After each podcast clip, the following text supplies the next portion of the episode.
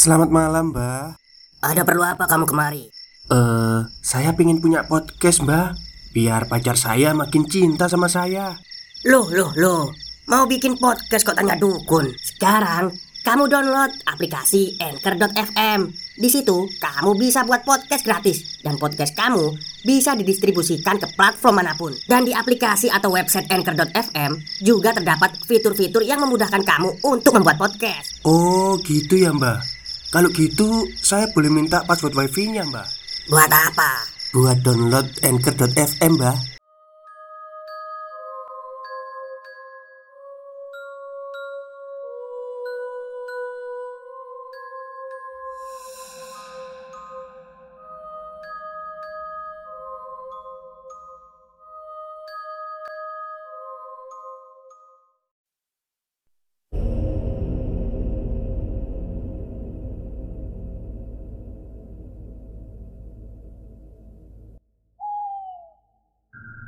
Assalamualaikum warahmatullahi wabarakatuh. Halo semuanya, jumpa lagi dengan saya Chow Sing Sing, kurator dari Podcast Horror Night Story. Halo, apa kabar semuanya? Semoga kalian semua sehat-sehat ya. Dan seperti biasanya pada malam hari ini Saya kembali dan akan akan menceritakan sebuah kisah mistis untuk kalian semua. Kisah mistis kali ini saya datangkan dari Mas Yohanes, atau kalau di Twitter itu nama akunnya catat at catatan Yohanes. Silahkan di follow ya. Oke, daripada kita berlama-lama, mari kita langsung simak ceritanya. Kisah ini berawal saat Jayanti mulai bekerja di perusahaan kereta api di kota Probolinggo. Dia bertugas sebagai penjaga loket. Jadi, tugas Jayanti ini di stasiun di mana bangunannya masih bangunan kuno. Awal bekerja di sana, Jayanti sudah merasakan berbagai gangguan-gangguan. Karena memang Jayanti sendiri bisa dibilang manusia indigo. Jadi, kepekaan tubuhnya terhadap makhluk-makhluk goib sangat besar. Terkadang dia juga bisa melihat keberadaan makhluk-makhluk tak kasat mata itu. Wah, bau apa ini? Kata Jayanti dalam hati. Kepalanya seolah refleks mengikuti arah bau tersebut. Hanya sebentar, Lalu, bau itu menghilang terbawa angin. Meskipun Parno dengan bau wangian, namun saat itu Jayanti tetap mencoba untuk berpikir positif. Ah, mungkin parfumnya Mas Bayu, kata Jayanti. Seharian bekerja melayani customer. Bau tersebut seperti datang dan pergi. Sebelum pulang, Jayanti iseng menghampiri Mas Bayu. Sekalian membuktikan bau parfum Mas Bayu. Uh, Kok aneh ya baunya beda Kata Jayanti dalam hati. Kamu kenapa Jay? Tanya Mas Bayu. Eh, anu mas nggak apa-apa Hehe. Jawab Jayanti dengan terbata-bata Ya sudah. Saya tak pamit pulang dulu ya mas. Kata Jayanti masih terbata-bata. Mas Bayu mengangguk. Namun dalam hatinya terus bertanya-tanya Karena gelagat Jayanti yang tiba-tiba aneh. Singkat cerita, shift sore Pukul 1 siang sampai jam 9 malam dia mempersiapkan sesuatu yang akan dia gunakan untuk bekerja. Setelah itu, dia bersiap untuk menuju loket. Sesampainya di loket, Jayanti langsung melayani customer. Sekitar pukul 4 sore, setelah kereta Sri Tanjung lewat, biasanya stasiun itu sudah sepi karena memang masih harus menunggu kereta lain yang datang sekitar pukul 6 malam. Kebetulan waktu itu juga customer lagi sepi. Jadi, Jayanti ini iseng-iseng mengisi waktu luangnya dengan selfie-selfie di tempat kerjanya. Setelah asik selfie beberapa cekrekan, Jayanti berniat memberikan filter-filter anjing dari aplikasi Snapchat, di mana filter tersebut akan mendeteksi wajah dan memberikan tambahan hidung dan telinga anjing di wajah yang terdeteksi. Setelah aplikasi dibuka, Jayanti asik berselfie seperti kebanyakan orang, dan huh, seketika Jayanti menutup aplikasi tersebut dan menaruh handphonenya. Itu tadi siapa? Kata Jayanti. Kebetulan dia posisi lagi sendiri di loket tersebut. Beberapa menit Jayanti berpikir Akhirnya, dia mencoba membuktikan lagi dengan membuka kembali aplikasi Snapchat tersebut. Dengan gemetar, dia angkat tangannya, lalu selfie dengan filter anjing tersebut. Masih ada, kata Jayanti lirih. Refleks, kepala Jayanti menoleh ke belakangnya. Kosong katanya. Jadi, secara tiba-tiba aplikasi itu mendeteksi dua wajah di layar HP-nya. Karena masih penasaran, dia mencoba melirik ke arah handphonenya. Apakah sudah hilang atau masih ada? Dan karena saat melirik ke handphonenya masih mendeteksi dua wajah, Jayanti lagi-lagi langsung menoleh ke belakang. Kok kosong? Gak ada siapa-siapa? Katanya dalam hati. Lalu Jayanti mencoba menggeser filternya ke filter kelinci. Pikirnya filter anjingnya itu error.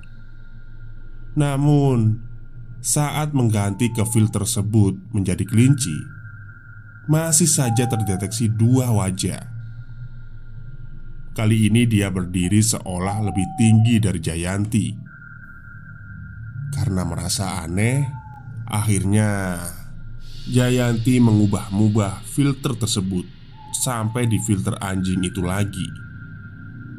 Dan sosok di belakangnya masih terus ada. Karena gregetan Jayanti menzoom itu muka Lalu dia bilang Ini siapa sih? Sosok yang wajahnya terdeteksi itu pun langsung menjulurkan lidah Sontak membuat Jayanti pun cepat-cepat mematikan HP-nya dan bergegas keluar dari ruangan tersebut. Sambil sesekali dia menoleh ke belakang. Sesampainya di luar ruangan, Jayanti menenangkan dirinya. Dia duduk sendiri sambil sesekali matanya melirik ke ruangan tadi. Stop, stop. Kita break sebentar. Jadi gimana? Kalian pengen punya podcast seperti saya? Jangan pakai dukun, pakai Anchor. Download sekarang juga. Gratis. Itu tadi beneran orang ya? Atau siapa sih? Jayanti terus bergumam dalam hatinya. Bacaan-bacaan ayat suci Al-Quran terus dia baca sekaligus untuk menenangkan hatinya. Menjelang maghrib Mas Bayu pun datang Lalu mendekati Jayanti Kamu kok di sini? Tanya Mas Bayu ah, Gak apa-apa mas Jawab Jayanti singkat Ya udah, ayo balik ke loket. Bentar lagi pasti banyak customer yang datang. Kata Mas Bayu. Jayanti mengangguk lalu beranjak dari tempat duduknya. Kejadian tadi masih terngiang-ngiang dalam pikiran Jayanti. Setelah kejadian itu, Jayanti takut untuk menyalakan kamera jika berada di ruangan itu. Di hari lain, ketika Jayanti shift sore, dia datang pukul satu siang karena agak telat. dia sibuk mempersiapkan peralatan. Setelah selesai, akhirnya dia datang ke ruang kerjanya. Kala itu masih ditemani dua orang temannya. Customer pun masih banyak yang berdatangan. Hari itu Jayanti sibuk banget. Dia harus melayani customer yang silih berganti berdatangan hingga dia belum sempat untuk sholat asar. Ketika customer sudah sepi, dia berniat untuk sholat asar. Namun, setelah dia lihat jam di HP, dia mengurungkan niatnya karena saat itu pukul setengah empat sore. Dia takut kalau nantinya ada customer yang tiba-tiba datang mau beli tiket atau membatalkan keberangkatan tiketnya. Jadi, dia harus menunggu dulu hingga kereta Sri Tanjung ini berangkat. Singkat cerita, setelah kereta Sri Tanjung ini lewat sekitar pukul 4 lebih sedikit, dia langsung bergegas berangkat ke musola yang masih satu lingkup dengan stasiun itu sendiri. Dia ambil peralatan sholatnya, lalu berjalan menuju ke musola. Sesampainya di lorong stasiun, perasaannya kembali gak enak. Kok seperti ada yang ngikutin ya? Kata Jayanti dalam hati. Dia berhenti, lalu menoleh ke belakang dengan cepat. Akhirnya, Jayanti pun melanjutkan lagi perjalanan menuju musola. Sesampainya di musola, perasaan Jayanti masih terus gak enak. Sesekali dia melihat ke belakang, namun gak ada siapa-siapa.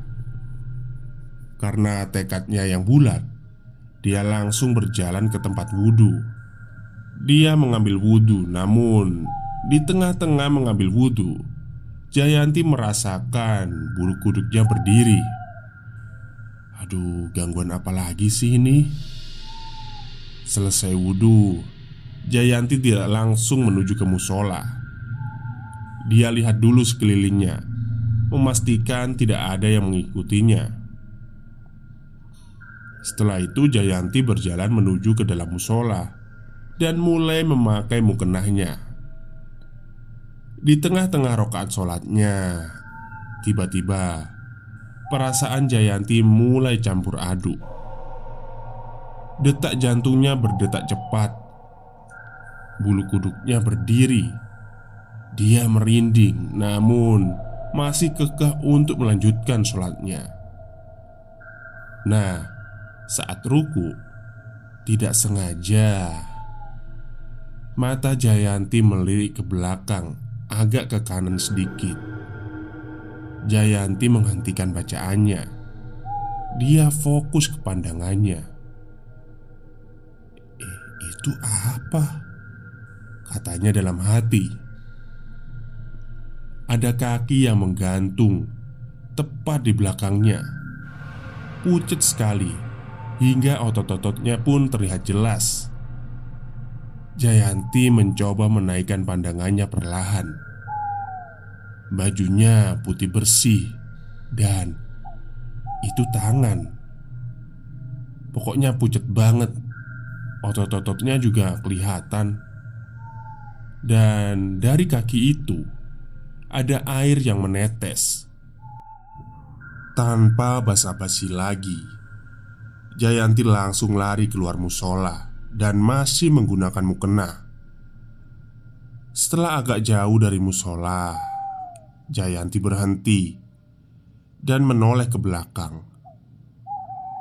Dia lihat seisi ruangan musola itu dengan seksama, tapi kosong, tidak ada siapa-siapa. Dia bingung jika memang tidak ada siapa-siapa. Lalu, Tadi kaki dan tangan yang melayang itu siapa? Tapi Jayanti tidak mau memikirkan hal itu.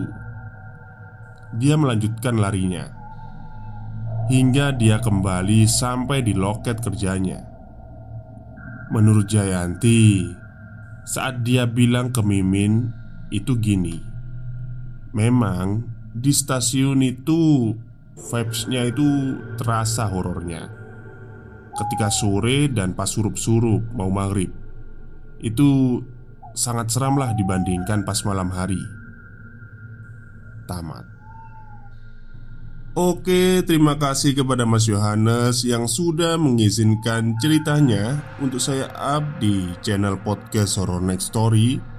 Dan terima kasih juga kepada uh, narasumbernya Mas Yohanes Mbak Jayanti Yang sudah menceritakan kepada Mas Yohanes Memang ya, tempat kerja itu menyimpan banyak misteri ya.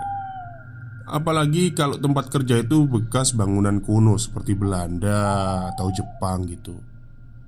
Ya Memang mereka itu suka mendiami tempat-tempat seperti itu. Oke mungkin itu saja cerita saya pada malam hari ini. Semoga kalian suka Selamat malam dan selamat beristirahat